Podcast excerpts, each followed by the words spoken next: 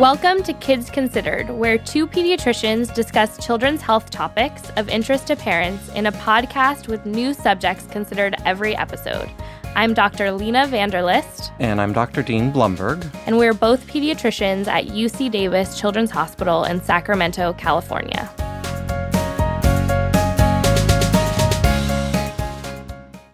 We're recording this in late summer, and it's that time of the year where I'm seeing so many teenagers for their back to school physicals and sports sign offs and all of that in the office. Yeah, it's an exciting time. New classes, new teachers. Maybe some are making the transition to a different school from middle school to high school. Or some of them from high school to college. And as teens progress through this time, many adolescents and parents start to think about what is next for them? Are they going to go to a four year university, a community college, a trade school, start working? Mm-hmm. And importantly, what steps do teens and parents need to take for them to achieve their goals for after high school? So, we're going to spend this episode discussing preparing for and applying to college and how to make this process as painless as possible. We'll also touch on how parents can make sure their soon to be college freshman is prepared to leave home. So let's start by talking about when should kids start thinking about college? Yeah, it's a great question. I like have this memory seared into my mind of being out to dinner with Tom and seeing this like three year old girl sitting at the table next to us getting quizzed with like flashcards. And we were like, that girl's going to Harvard. that was probably around like, you know, 10 years ago. So she may be starting to actually think about college at this point. Right, or or rebelling against the idea because because that's a bit early to be worrying about college. Right, it definitely is. Most people will say that around 10th grade of high school is when you should start talking and engaging with your kids about their post high school plans. Not pressuring them, but engaging in conversations about where they see themselves in a couple years, what their goals are, and how you can help them achieve these goals. If your child brings it up on their own earlier, great, encourage them and foster their excitement but try not to put pressure or unrealistic expectations on them. And remember that college isn't for everyone. We recommend against insisting on college if your child is determined not to go. Let them come up with their own plans, even if in the short term it's not the plan you would have chosen for him or her. All of us progress through life at our own pace and according to our own timetable, and there's always time to go back to school. Yeah, I mean, and this always reminds me of my brother because him and I were such different children. I was like always really academic and liked doing extracurriculars and knew I was going to college. And he was a little bit more like took a different path. And my parents did, I don't know if pressure him is the right word or if he felt pressure from like his social circle, but he ended up going to Chico State, which is a state school here in California for like a semester and it was not for him. It was just like you could tell from the beginning he was not a college guy at all. He was not interested in showing up for class, would always sleep in late. And so he ended up dropping out and, you know, I wouldn't say wasting money, but some people may look at it that way of a year of mm-hmm. college tuition and rent. And in the end, like his big passion in life was golf. He loved golf. He was amazing at playing golf. And at some point throughout his career, and I think there was a few years that he worked at a golf course and doing other things, he decided to go back and get his associate's degree in golf course management, which is like a hmm. two year program. And then he worked as a got his PGA professional license and worked teaching lessons and running a golf course. And now he has like a fancy job at Callaway, like running the North American sales department. And wow. so that just shows you that like that not everybody has their own path and not everybody needs to go to college and they can still, you know, find that thing that they're passionate about and get to that place. Yeah, it's really great that he knew what his passion was and was able to follow that and make it such a success story. So I'm glad that you mentioned that alternative pathway to success. So, what things may factor into if a teen decides to take time off for a gap year or go to a community college or online universities or an in person four year public or private university? So many factors go into this decision. For lots of people, finances are the biggest consideration because college is expensive. The average tuition for the 2021 academic year was $10,740 at public colleges. So that would be like an in state tuition. $27,560 at public colleges for out of state residents, and $38,070 for private colleges. And remember, this is not including the cost of room and board, food, books, or any other expenses you may have. Although many students may qualify for grants, scholarships, financial aid, so that's really important to consider when looking at these options. Other people may not know what they want to study, and so they don't want to commit to a major yet. Going to a community college first can help them figure this out, or they may prefer a hands on profession like working as a contractor, electrician, or mechanic, and then they may opt to work to learn their trade. Some people may choose a smaller private university if they're the type of learner that needs a smaller class size or more individualized attention. I went to UC Davis as well for undergrad, um, which is where I work now, and it's a large public university. Some of my lectures had over 500 students, so it can kind of feel like you can get lost at times in these class settings. But of course, there's opportunities for office hours or working with the teaching assistant for more one on one help if you're proactive about it. These days, many universities have online degree programs, and this may work better for people who have competing priorities at home. Maybe they have a full time job or children, and they need flexible class time. So, now that we've touched on the importance of letting your teen come to this decision on their own and alternative paths that might be ideal for some students, let's say you do have a kid that's motivated to attend a four year university. So, how can we make sure that they set themselves up for success? When deciding whether to accept a potential applicant, most colleges will factor in grades and coursework in high school, extracurriculars, a narrative essay about themselves, their life, interests, successes, known as the personal statement. Some will also require supplemental essays, and then they have letters of recommendation, and for some, standardized test scores. We can briefly touch on each of these in more detail, but I want to make a plug for getting to know your school's guidance counselor early because they can be excellent resources to help guide your teen to prepare for college. But I have to say, I'm curious what you meant by test scores for some, not for all. yeah, well, this is definitely one of the biggest changes since I applied to college, which at that time the SAT or the ACT was required for applying to most four year universities. I even took like a prep class because I wasn't a naturally gifted test taker. But during the COVID 19 pandemic, many universities moved to making standardized tests optional or not required for an application. So, as of March 2022, over 60% of the top 200 schools in the country have announced test blind, optional, or test flexible policies. Okay, so blind, optional, flexible. Break th- break this down for me because I am not familiar with this. not following, right? this is one thing we actually can agree on is that we're both like, huh? So test optional means you decide whether or not you want to submit a test score with your application.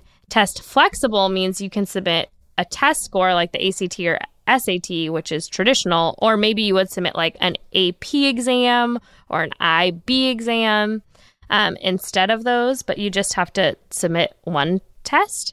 And then test blind, which this is actually what the University of California system is doing where we work, um, is that whether or not a student decides to send their test scores, they're not going to be considered as part of the application evaluation. So if you do decide to take one of these tests, most will take it in the spring of their junior year of high school, and then some people will retake it in the fall of their senior year. Okay, so this makes sense because we know that these tests aren't great predictors of how students will do at college, and success in courses in high school is a much better indicator. Absolutely. I think that there are certain scenarios where they may still be important. So, like, one is that, you know, MIT, the Massachusetts Institute of Technology, I think had gotten rid of their standardized testing for a while. And then realized that like oh the math component of that was actually a really important predictor as to whether people were going to do well in their extremely rigorous math and science intensive program and that some people were you know paying exorbitant amounts of money to attend there and then not being able to stay and succeed in the classes so there are still some programs where it does make sense for them to have these standardized tests but definitely not all, like you mentioned. So let's talk a little bit about choosing your high school classes. Well, we know that grades during the 10th to 11th year grade year are the most important for your college application. And for students who may be interested in more competitive four year universities, taking some advanced placement classes can be helpful. Again, you don't want to pressure your teen into enrolling for these classes, but instead you're going to encourage their interest. So, are they interested in art? Maybe they could take an AP art history class, Spanish, let them explore signing up for a local community college language class.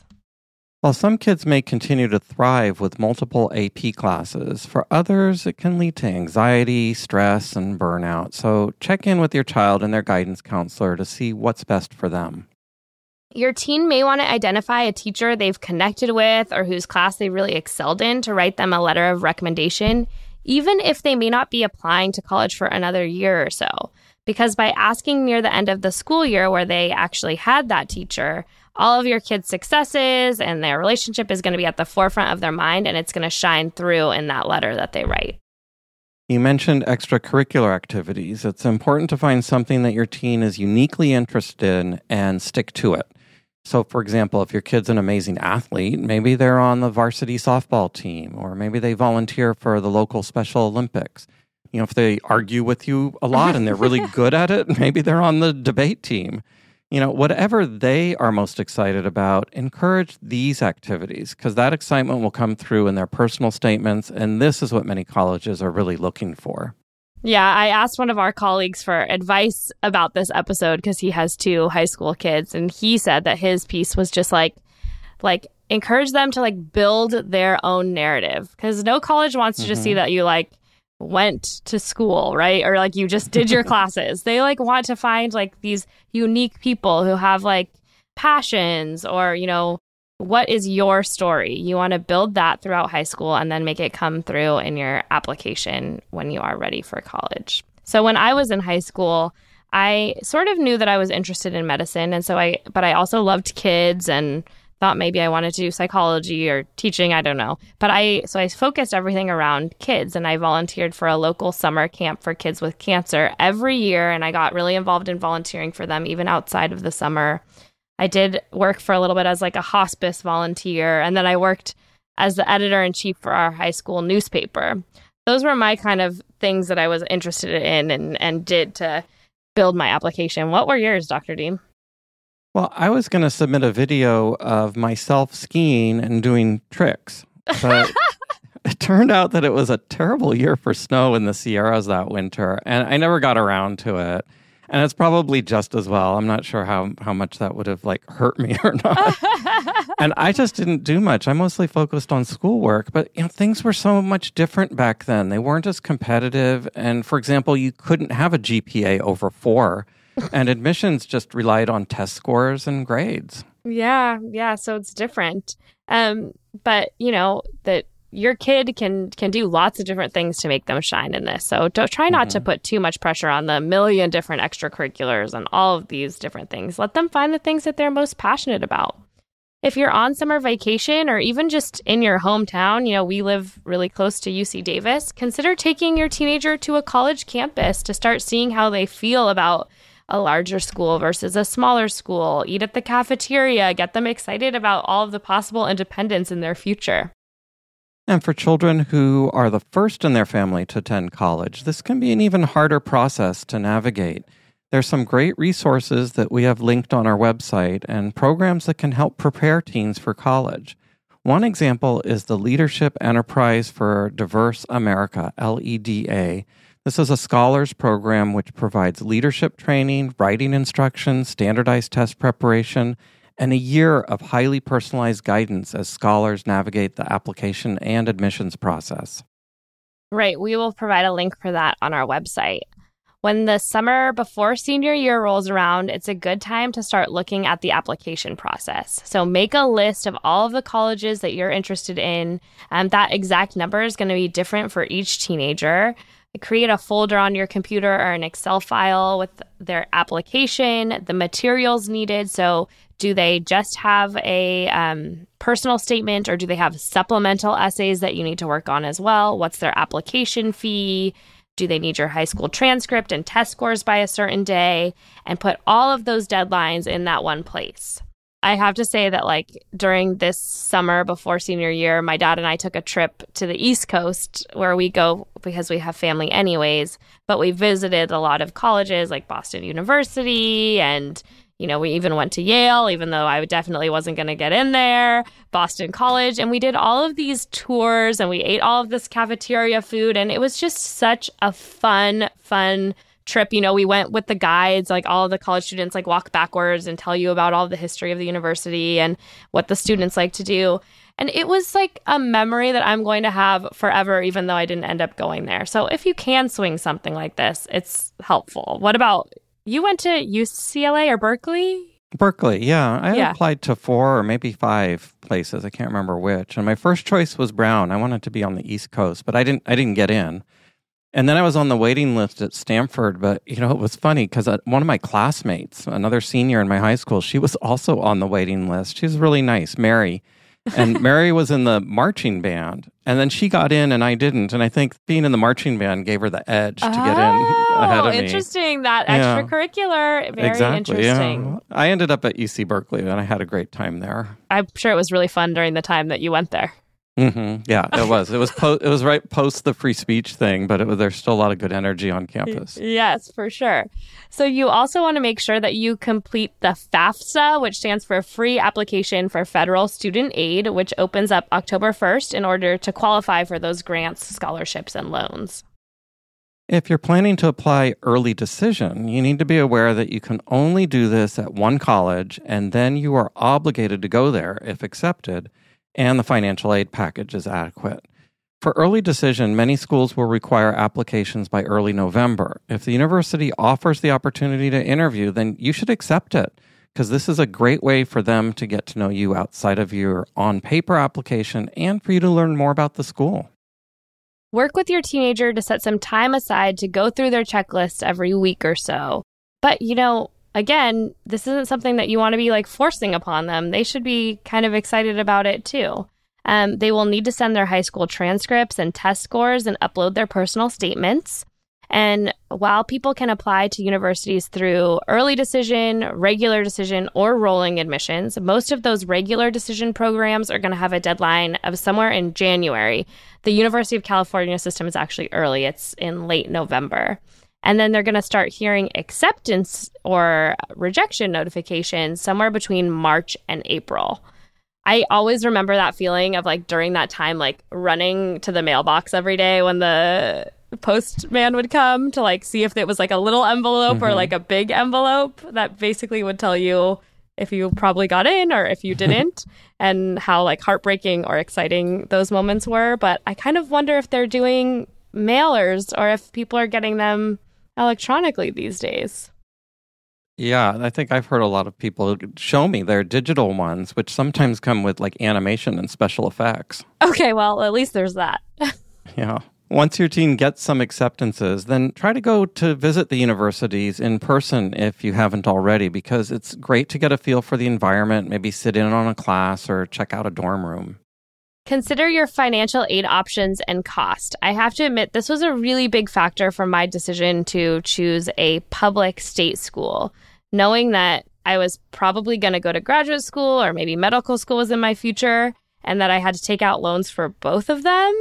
It just did not seem worthwhile to go into like $200,000 worth of debt for undergraduate for me. Yeah, a real burden. Hmm Once the decision has been made, consider going to the school orientation weekend. This can ease the transition and allow your teen to meet some of their future classmates. And enjoy that last summer before college. Plan a family trip, spend quality time together, but also start doing some budget planning. How much are they going to need for books, for food? Are you going to get a school meal plan through the cafeteria? And make sure your teen's immunizations are up to date. That would include a tetanus booster, completing the HPV series, and meningitis vaccines. Sorry, I had to sneak that in. and these are now required for many colleges and universities. If your child takes medications, you want to find a local pharmacy to transfer them to and set up reminders on your teen's cell phone to make sure they're alerted when they're ready for pickup. If you have not had the relationship and sex talk with your teen yet, although hopefully you have after listening to our talking to teens about relationships and sex episode. It's a great time to revisit this conversation and discuss birth control options, which might be something to consider initiating prior to college. And make sure your teen knows where they can go if they get sick. I mean, you know, all universities have a student health center, but you should also discuss other urgent care options with them or discuss if their primary doctor offers telehealth visits. You might want to pack them a little first aid kit with some basic medications like Tylenol, ibuprofen, allergy medication, hydrocortisone cream, some antibiotic ointment, and band aids. And remember, this is a tough transition for both parties. Check in with your teen frequently to see how they're doing socially, academically, and emotionally, and check in with yourself too. Absolutely. And most importantly, give yourself a big pat on the back. It's an amazing feat to raise a child to get to this phase of life. Whether they decide to go to a four year college, community college, trade school, or go straight to working, you should be proud of them and yourself for getting here. So that wraps up today's episode on preparing for college. Let's summarize this topic. Every teen is going to have their own path towards their ultimate career, and for many, that involves attending a four year university. We reviewed the factors that influence a person's decision to attend college and what type they might choose, whether it's a large public institution, a small liberal arts college, online, or in person. We discussed the most important components of the application package, including high school grades and coursework, letters of recommendation, extracurriculars, and a personal statement. And for some, now, standardized test scores. So look into your top choices and see what their policy is. We reviewed how to prepare for sending your college freshmen off, including ensuring vaccinations are up to date, medications are available, and you have reviewed important conversations about relationships and mental health.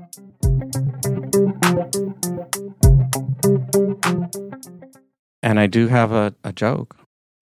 Let's hear it. Why did the sun skip college? Why? It already has a million degrees. Uh, one other thing that you know I was thinking about was my sister-in-law Jody. She was a high school librarian, and Yeah. um, she would often help the high school kids with their essays. So that's another resource. Wow, that's a great thing to think about. Yeah, I think that those essays are really important to to sit down and spend some time on because that is the one way that your your personality, your interests, all of that can really come through in addition to the interview like you mentioned. But I wrote about that camp that I talked about and what mm-hmm. a big impact it had made for me. And I think I wrote about losing my mom in high school and and that influence on kind of my academics and the things I was interested in. So, kind of allowing your personal journey to shine through is really uh, important because they get so many applications, as you can imagine. Yeah, I can't remember what I wrote, but I'm pretty certain that I'd be embarrassed if I read it now. That wraps up this episode of Kids Considered. You can find more information on our website, kidsconsidered.ucdavis.edu, Follow us on Twitter at Kids Considered. and Instagram at Kids Considered. If you have feedback on this show or topics you would like us to discuss in the future, we would love to hear from you. Please call us. Our number is 916 915 3388. Or email us at kidsconsidered at gmail.com. Please rate us on iTunes or wherever you subscribe to your podcasts. Thank you for listening, and we hope you will join us for our next podcast. Kids Considered is sponsored by UC Davis Children's Hospital.